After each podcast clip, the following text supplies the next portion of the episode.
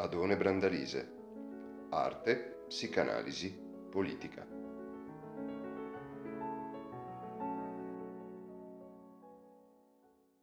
La matematica è esattamente ciò che non ha bisogno della nozione di natura.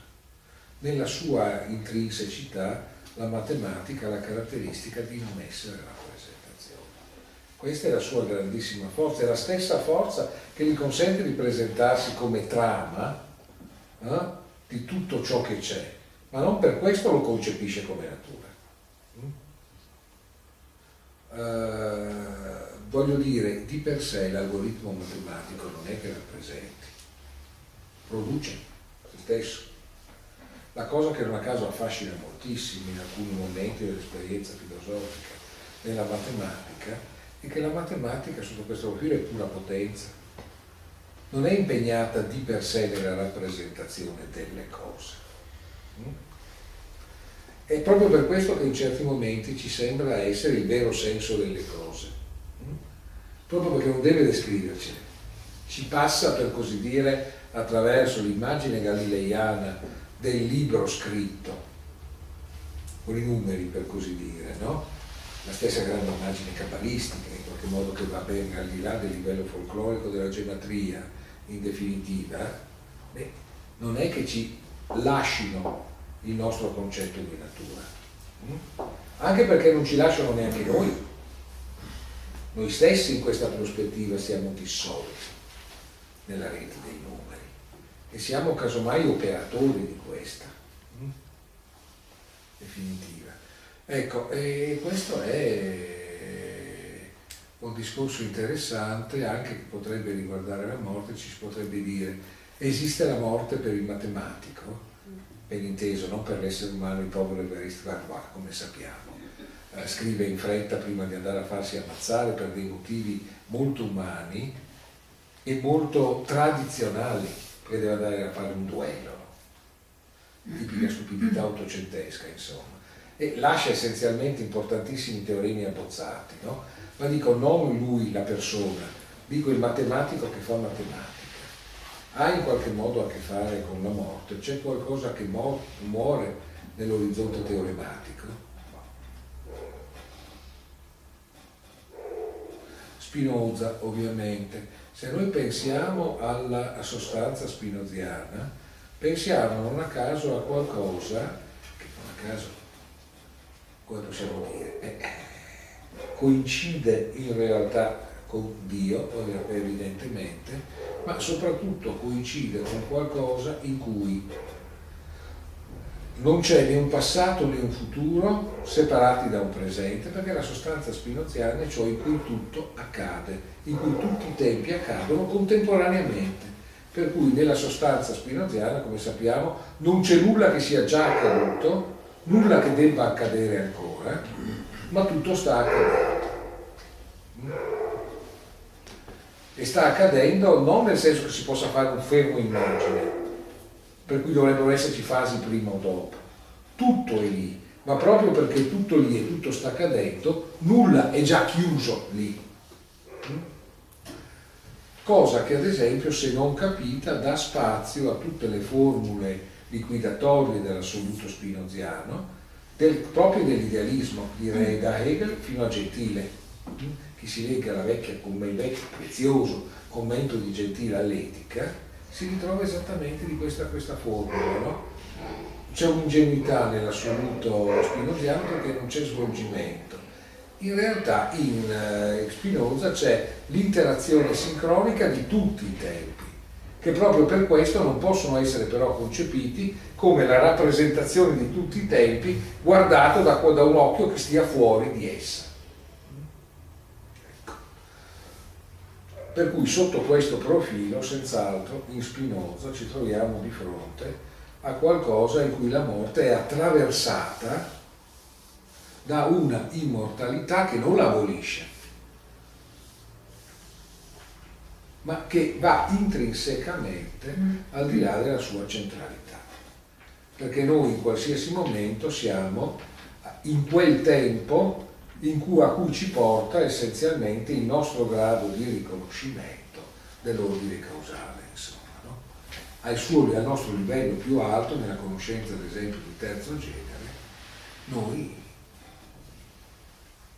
sostanzialmente siamo al di là di tutto ciò che riguarda l'immaginazione e nell'immaginazione c'è la nostra condizione vivente e, moritu- e morente. Mm. No? Ecco. Quindi per dire, no? eh, questo indubbiamente riguarda sia il mos geometricum sia ciò che lo, che lo supera intrinsecamente, no? quello di cui di tanto in tanto vediamo parlare in maniera quasi lirica la forza dei scoli, è presente nell'etica, no? quelle parti che non sono organizzate teorematicamente, ma che sono per così dire discorso libero, no? scoli appunto. Ecco, però era soltanto per dire dove si potrebbe andare tra i tanti.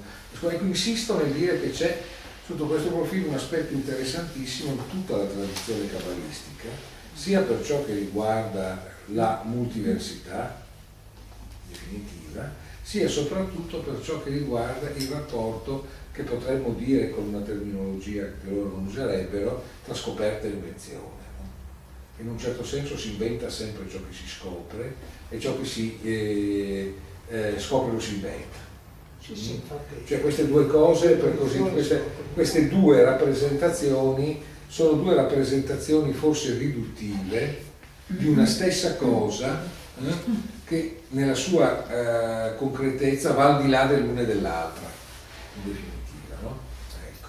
Comunque, ritorno un attimo sull'asse che stavo sviluppando, ma spero di recuperare qualcuna di queste suggestioni. Dicevo, c'è un intrinseco rapporto allora tra l'idea di umanità e l'aspirazione all'immortalità e in un certo senso c'è, con una ricaduta plurima, una relazione tra l'umanità e l'immortalità intesa, ad esempio, come ulteriorità rispetto alla morte di parti della vita di un uomo ulteriorità rispetto alla morte di parte di ciò che attraversa un uomo facendolo uomo. Mm? Ma se si vuole, se pensiamo ad esempio allo stesso simposio platonico, no? eh, troviamo tutta una serie di formule che riguardano il farsi immortale dell'uomo attraverso i figli, attraverso le opere, eccetera, no? fino a quando si scopre che tutte queste sono forme sì significative, ma c'è qualcosa che non a caso compare attraverso uh, l'exifness, mm? un salto rispetto alla continuità logica nel discorso degli Otima di Mantinea, che è essenzialmente il partorire nel bello l'uomo stesso. Essere in qualche modo il proprio evento, essere coincidenti col proprio evento questa cosa che in un certo tempo tende a, corrispondere a ciò che nel Fedro sarà nella, la figura filosofica del, uh, del, la figura dell'immortale come filosofo sostanzialmente, no? cosa che è dimostrata nel simposio dal fatto che appena Socrate cominciato a tratteggiare l'immagine allora dell'uomo virtuoso, irrompe Alcibiade che imporrà che in realtà il centro del discorso vi sia Socrate stesso, cioè esattamente ciò che Socrate ha descritto prima ma non avrebbe mai indicato come se stesso. Lo farà Alcibiade di fatto, no? Ecco. Però adesso non, non possiamo insistere più di tanto su questo aspetto. La cosa che mi interessava è che sostanzialmente affiora, vedo di farla più rapida, eh, una idea che possiamo riprendere in più occasioni. Io penso ad esempio, mi aveva molto suggestionato anni fa, un discorso di questo taglio che aveva proposto Alain Badiou nella sua Etica, non a caso un breve testo di ispirazione lacaniano-cantoriana, platonica, marziana, che, eh, che piatto ricco, nel quale è piacevole ficcarsi? Cioè sostanzialmente aveva fatto una proposta che potrebbe sembrare vagamente vera, ma non lo è, ovvero sia noi siamo immortali, o per meglio dire, è immortale il soggetto. Perché tutto ciò che c'è nel soggetto non si presenta sotto il segno del suo essere in qualche modo morto, si presenta sempre sotto il segno della sua vita. Questo non vuol dire che non c'è la morte, che questo non ci crea un problema. Eh, esattamente, no, il solito discorso di Epicuro, dove c'è la morte non ci siamo noi, dove siamo noi. No, nel senso che sostanzialmente non c'è nessun motivo per pensare il soggetto umano sotto la lente riduttiva di ciò che debba preoccuparsi del fatto che morirà. È chiaro che in questa posizione vi è una ipotesi, che noi si vive in un mondo che socialmente, culturalmente, politicamente è organizzato sulla certezza della morte e sul disperato tentativo di rimediare. Paradossalmente uno potrebbe dire se la morte è certa, soluzione aristocratica da Agakure giapponese, se la morte è certa, beh, sostanzialmente che paura c'è? Che paura può esserci se nulla può sottrarci alla morte? Dobbiamo forse avere paura di qualcosa quando sappiamo che la morte non è evitabile. Beh, uno potrebbe dire che tutto l'ordine. Cioè, molti psicanalisti sostengono che la vera angoscia per la morte è, eh, non è appunto l'angoscia dell'ignoto, per cosa non c'è da avere paura, ma è l'angoscia di perdita. Cioè io non mi rassegno a perdere il mio mondo, il mio mondo cioè è la perdita che è la base dell'angoscia di morte. Questo, questo però è ineludibile, cioè qui non c'è saggezza filosofica che tenga. Mm. Sì, e noi esorcizziamo dicendo mi vede dall'alto affetto, cioè, ma è l'angoscia di cioè, cioè, io non mi io se sono. Sai, la cosa che ti presentavi prima era molto bella, dovevo quasi riprenderla subito, adesso mi incoraggia a riprendere quella dei nostri cari, sì, sì. qualcuno potrebbe dire malignamente che sono limpidi della luce che deriva dal fatto che non siamo più nella condizione di doverli uccidere. Cioè hai un padre che diventa limpidissimo quando non hai più il problema di ammazzarlo. Non a caso il padre potrebbe essere molto torpo se tu a tuo modo non hai compiuto una tua patertetum che gli consenta di essere qualcos'altro, per cui a volte invece l'immagine luminosa è il permanere della figura paterna in tutta la sua forza opprimente, eh? che nella sua limpidezza luminosa ti chiede di continuare a non avere il coraggio di dire di brutto vecchio porco hai fatto. Mm? Non so se mi spiego. E non a caso poi il rivoltarsi della tomba, secondo me è legato però soprattutto ad una cosa, all'idea del riposo eterno. Sì, mm?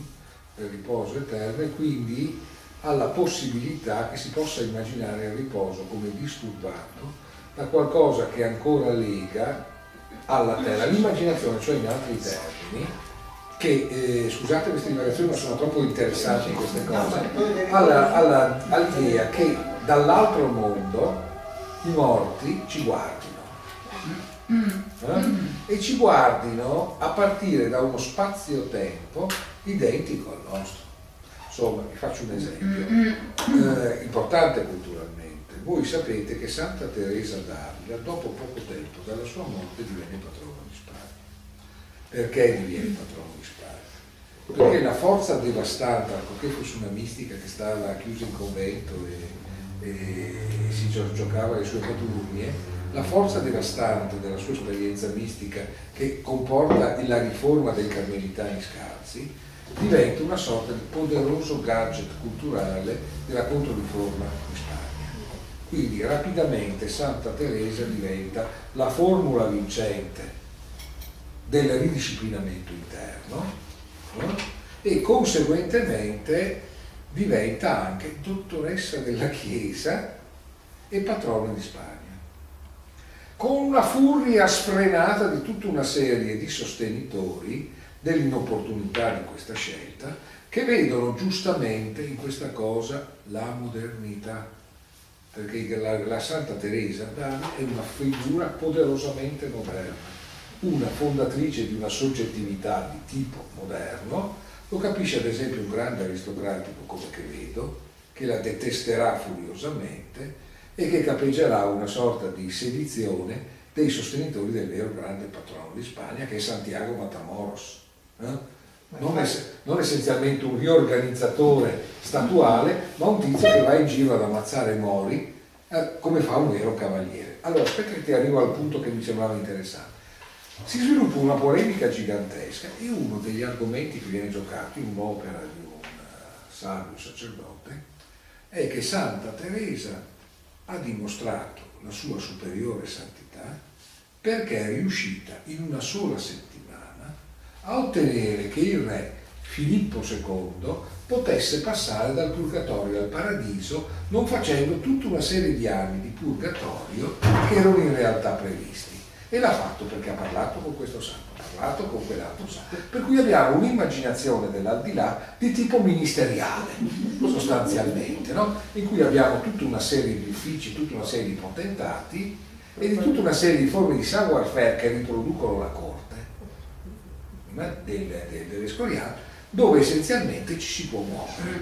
Eh? Allora, il mondo dell'aldilà come coppia dell'aldilà, eh? che giustifica in qualche modo l'idea che dall'altra parte, per così dire, si viva guardando noi e quindi sostanzialmente si continui a vivere. Paradossalmente questa è una tipica immaginazione di immortalità come continuità inesausta del nostro mondo. Senza andare a Santa Teresa, dico soltanto della patologia. Certo, esattamente, vi invito a rivedere un bellissimo film che aveva al suo centro Totò, un immenso Totò, intitolato I Sette Re di Roma, no? quello dove per intenderci Totò va al proprio funerale camminando perché non ha i soldi per la cassa, e che soprattutto passato dall'altra parte si ritrova in un paradiso dove tutti, lui è un piccolo impiegato ministeriale, dove tutti gli angeli sono impegnati a scrivere la schedina del tutti con le ali, tutti con la schedina, no? Come possiamo dire, no? Il nostro mondo replicato, cioè l'invarcabilità del nostro Ma mondo. questo duplicato scenografico come duplicato della vita però viene annientato da una preghiera che nella sua contraddizione è bellissima, che è quella dell'eterno riposo. Cioè, se guardiamo c'è una contraddizione potentissima nell'eterno riposo. Oh, l'eterno riposo non disturbato da niente, non deve essere disturbato l'eterno riposo, cioè la tomba, l'aspetto tombale, insomma, nirvana, la tomba, l'aspetto cioè lux eterno sì, ma rispetta, eh, risplenda ad essi la luce, perché qui c'è una situazione abbagliante che contrasta con il riposo. Questo, ma però questa, in questa contraddizione c'è un elemento statico di eternità. Da una parte eh, sotterranea riposo, dall'altra luminosa abbagliante, eh, la luce perpetua, però c'è la staticità, cioè non c'è... la paura del buio, dell'aria. Sì, sì, non c'è il movimento, cioè non c'è il movimento duplicato che sia paradisiaco che sia infernale sì, del testo, non c'è il movimento. Questa è una bellissima preghiera di staticità, contraddittoria, ma di staticità.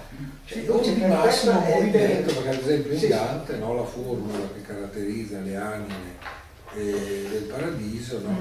Mm. ricordate quando Dante si chiede se possono essere sminuite nel godimento del paradiso dal fatto di essere presentate in cieli diversi e quindi con diverse intensità di beatitudine, la risposta, ricordate, nella sua volontà è nostra pace. Allora la nostra pace è nella volontà di Dio, che non è tanto l'adattamento, è il fatto che la coincidenza con la volontà di Dio diventa pienezza del desiderio pienezza del desiderio, non estinzione del desiderio, ma pienezza del desiderio. Desiderio finalmente liberato dal fatto di avere un oggetto e quindi sostanzialmente pieno di sé. Quindi qualcosa che per un verso sembra staticità, dall'altra parte la totalità del movimento. No? E non a caso Dante nel Paradiso ci presenta sempre movimenti vorticosi no? e il grado di gioia è indicato dalla vorticosità del movimento. No? Ecco. Però il nirvana in fondo è sempre una condizione di immobilità, insomma. Cioè, il nirvana è pace. Insomma. No, sì, però il problema è anche lì, no? non per fare il bastian contrario, o l'avvocato del diavolo, forse l'avvocato del cavolo in questo caso, il nirvana, per essere nirvana ha bisogno, uh, come possiamo dire, che noi non ci si sia più e ciò che non c'è non può star fermo, più di quanto non si muova. Eh? Cioè, mi spiego, no? Se tu immagini il nirvana come un vuoto in senso fisico in cui c'è non movimento, certo c'è staticità, ma il nirvana è esattamente l'impossibilità di concepire questa cosa. Mm? Non so se, se... Sì, sì, sono d'accordo. Cosa pensi di Severino? Ormai siamo su questi argomenti, ma non credo sia fuori il tema. Cosa pensi di Severino? Perché io Spinoza eh, no, cioè, come possiamo dire? Vorrei sapere cosa pensi. Tutti in generale? No, di Severino su queste tematiche, per Severino, no, no, no, Severino su queste tematiche, cioè Severino su queste tematiche è molto impegnato. No, no, certo che sai, no, voglio dire, Severino, parlare di Severino e della morte potrebbe sembrare, poi possiamo dire, eh, possiamo dire fare dei cattivi auguri a Severino, ciò che non vorrei sostanzialmente, anche perché eh, no, eh, credo che eh, sostanzialmente Severino riporterebbe questo discorso a quello che lui chiama la follia dell'Occidente, la quale come sappiamo consiste nel pensare che le cose vengono dal non essere, vengono all'essere e poi ricadono dal non essere. Questa immaginazione secondo lui è follia, anche se è una follia che noi dobbiamo percorrere sino alla sua radice, questo ripercorrimento fino alla radice di questa follia, cioè questo perseverare nella follia, che poi anche andare al fondo della follia e riconoscere la follia, e riconoscere che la follia è follia, è la filosofia. La filosofia occidentale è essenzialmente questo. Mentre invece, dice Severino, le cose non vengono dal nulla, non vanno al nulla, le cose sono. Eternamente sono. Che è una cosa che ricorda anche molto, mi cadeva qualche giorno fa per vari motivi di scrivere due righe, io quando scrivo due righe sono la metà di più scritto, Alberto lo sa, però insomma erano due righe pensate, no? che riguardava una cosa che riguardava il ritratto, uno dei miei altri convegni. Uno può dire che, eh, come possiamo dire, eh, il tempo passa, oppure può anche dire che il tempo non passa, ma passiamo noi. No?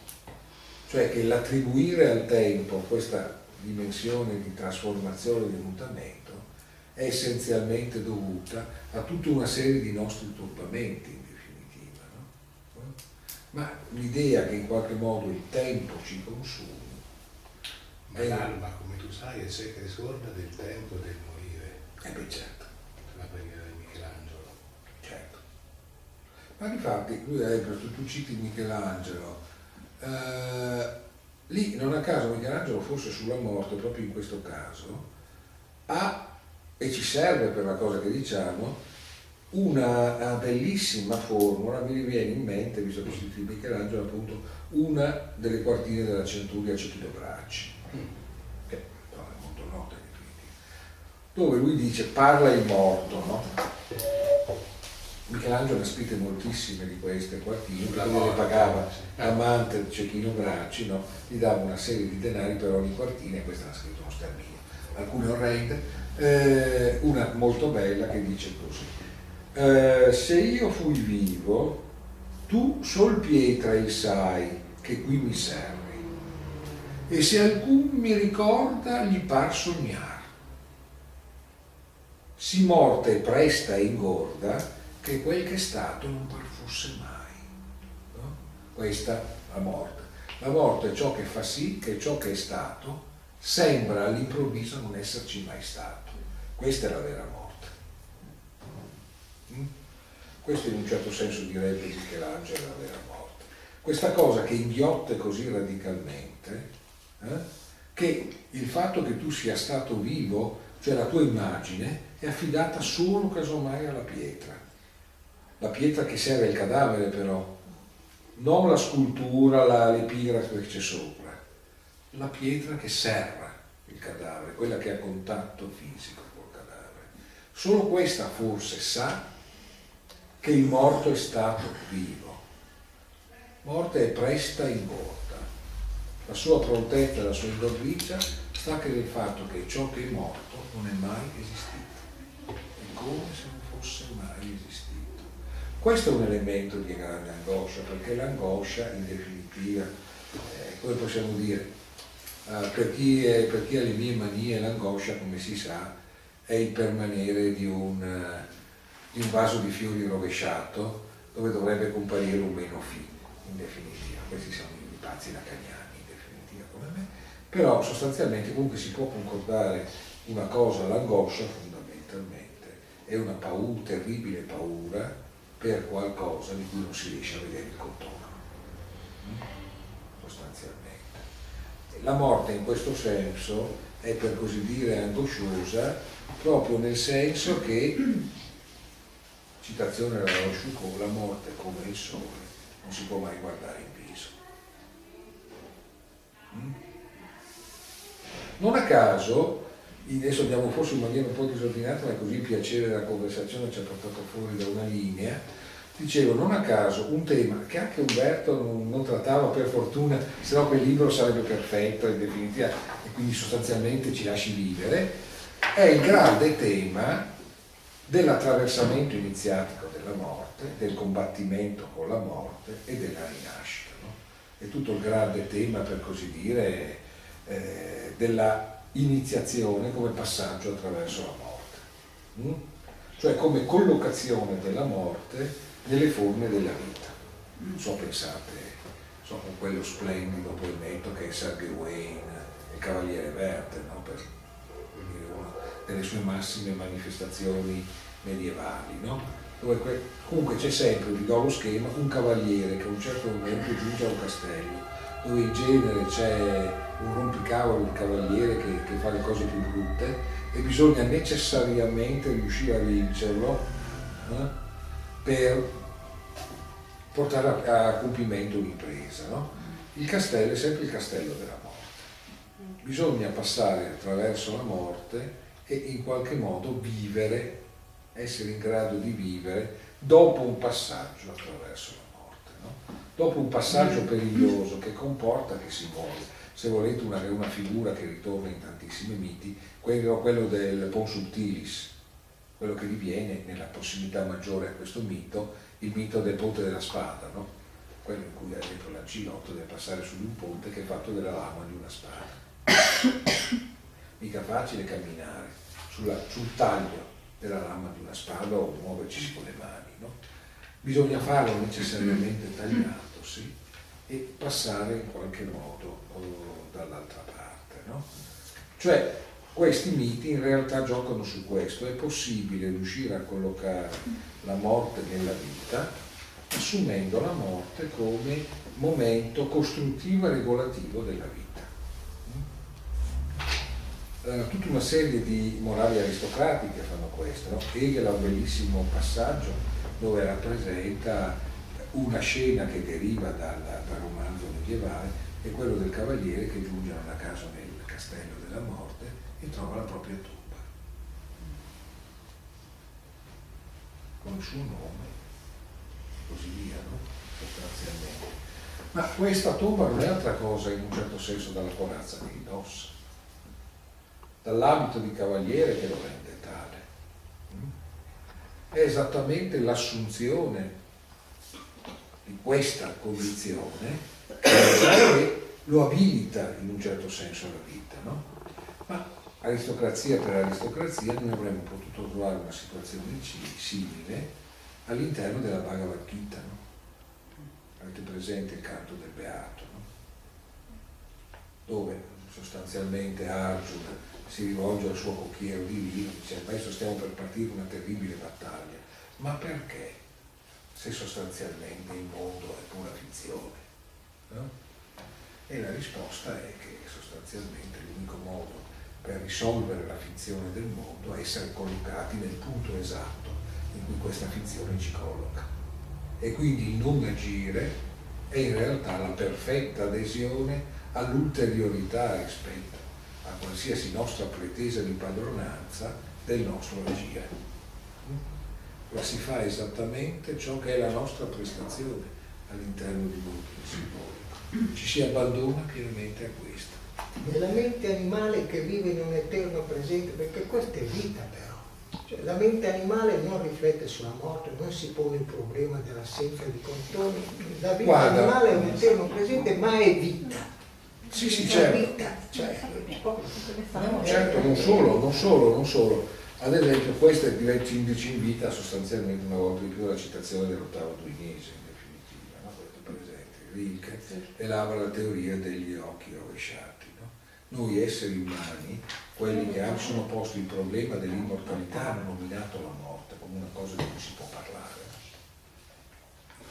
Simbolo della morte, ti ricordi Umberto parlavamo di Rosenzweig, te- riferimento che a entrambi è più o meno necessario per parlare di queste cose in relazione alla filosofia, e sostanzialmente dice che hanno gli occhi rovesciati.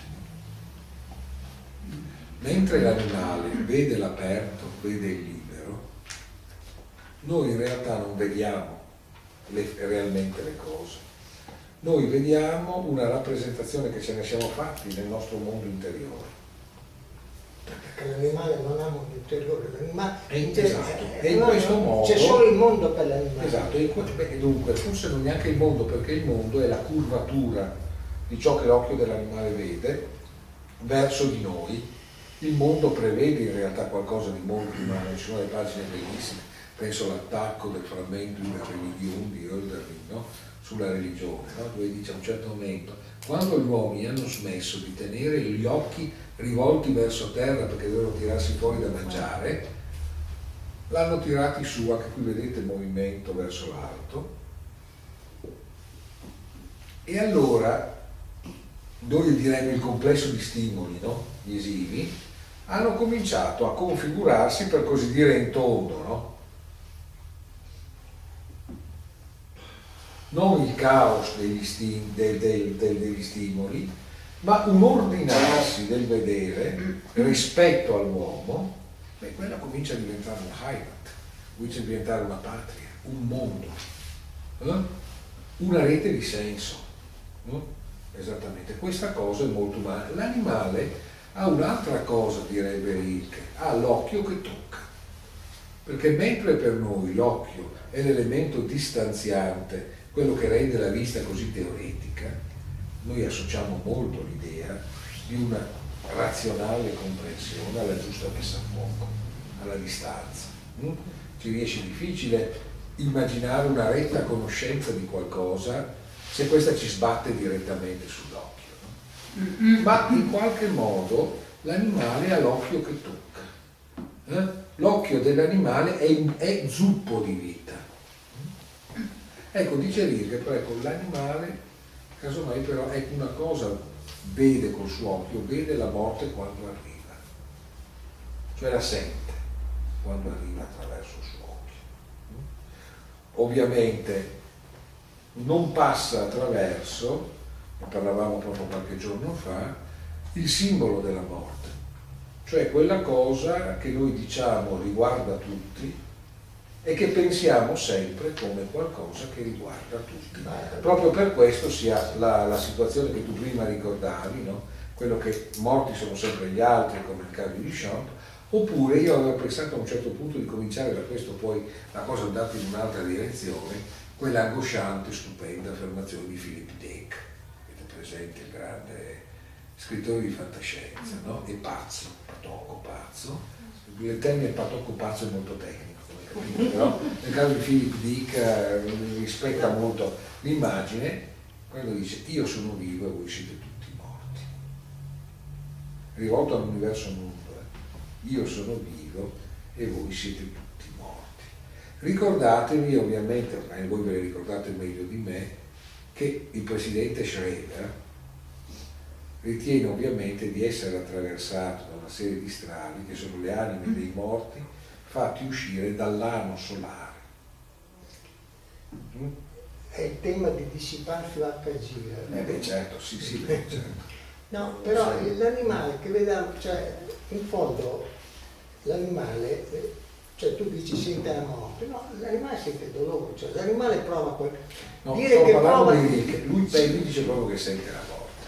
Perché? Perché la sente nella totalità del suo riguardarlo, cioè eh, sente l'intensità di ciò che in un certo senso accade per tutto lui.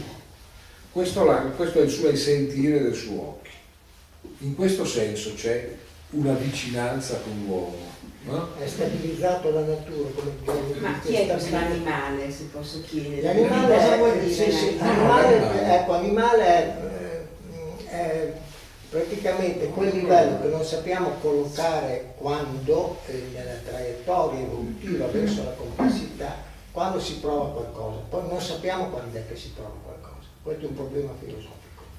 Cioè, l'ameba prova qualcosa ad esistere? Non lo sappiamo. Il batterio prova qualcosa ad esistere?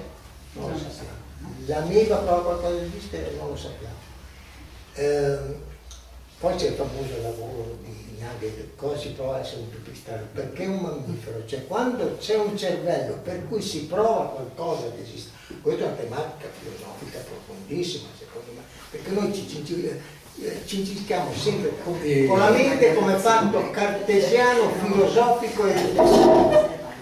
Si prova qualcosa, quando se tu mi chiedi che cos'è l'animale, la mente animale, la- possiamo parlare di mente quando si prova qualcosa ad esistere. Non- è una definizione filosofica, non è una definizione scientifica, perché non c'è uno spartiacque.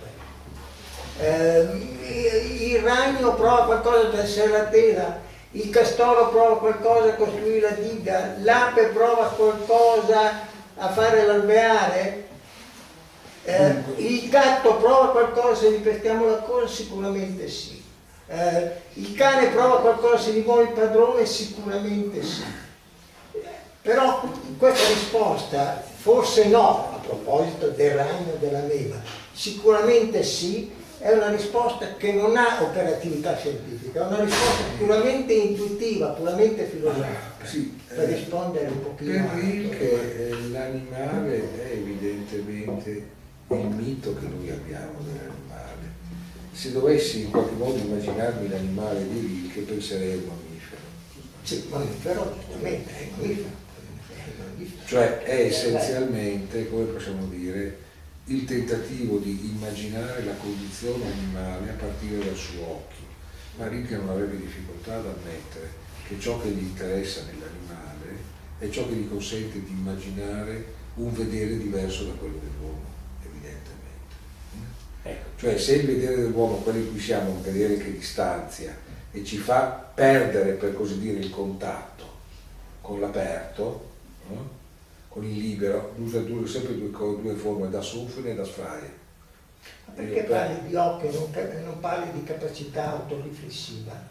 Che l'animale Perché, non ha, eh, perché stavo Perché parlando di- sensorialmente la capacità... Perché stavo parlando di un poeta che non a caso usa l'espressione vedere occhio e non parla di capacità autoriflessiva, anche perché seppure nei versi molto articolati del Duinesi capacità autoriflessiva ci starebbe male. Cioè capisci cosa voglio dire? no? Cioè, Stiamo parlando di, un- di una formula poetica, no? Ecco, e- e- posso, posso fare prego. un piccolo commento, visto che? Eh, insomma, parlando di morte, e parlando di animali, e parlando del nostro modo di concepire la morte, a me sembra però che eh, possiamo anche pensare a delle eh, cose che ci fanno assomigliare a quelli che tu chiami gli animali, che per me sono invece animali come noi. Eh, molti animali percepiscono l'arrivo della morte, non perché vedono il predatore o perché stanno per cadere in un burrone, eccetera, ma lo percepiscono con ampio anticipo, un decadimento fisico. Certi elefanti si appartano giorni e giorni prima del tracollo finale. E mi viene in mente che questo eh, assomiglia un po' al modo di morire che avevano le generazioni prima della mia, cioè una sorta di isolamento dal mondo, di percezione che la fine sta arrivando e che non è più il modo di morire che abbiamo oggi noi, che si muore diversamente. Il cognato, cioè proprio i vecchi nel mio paese in montagna morivano per consunzione, non venivano alimentati fino all'ultimo, curati in maniera... C'era un momento in cui si, mo- si cominciava a morire. E questo per me non è molto diverso dal morire di- dell'elefante o del mammifero che ha un modo di reagire, di prepararsi che precede di molto eh, la paura, per esempio. Ecco, quindi questa era una prima considerazione che volevo fare. La seconda, abbiamo parlato di mh, angoscia della morte, avete parlato, ma di angoscia per la perdita, per la perdita del mondo, eccetera.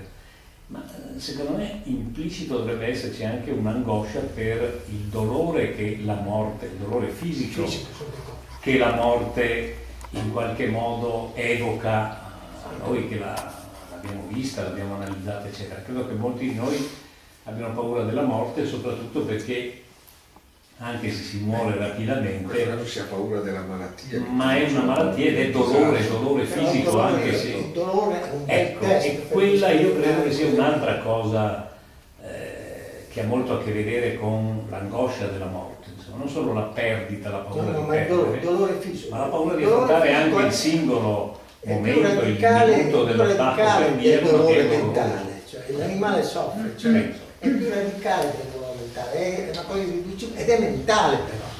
Cioè è più radicale il dolore, in- eh, diciamo, interiorizzato, del dolore rappresentato, ma è, è viscerale ed è reale il dolore fisico di animale, cioè è sofferenza allo stato puro, poi sappiamo poi che la, dal punto di vista biologico la vita è più sofferenza, perché non dobbiamo pensare ai nostri animali domestici coccolati, pensiamo all'animale allo stato selvaggio, è sofferenza allo stato puro, il provare qualcosa ad esistere è provare sofferenza ad esistere, questo è un fatto ineludibile ed è mentale, io lo chiamo mente, come, come la dovrei chiamare? Se uno Certo. prova qualcosa è mente.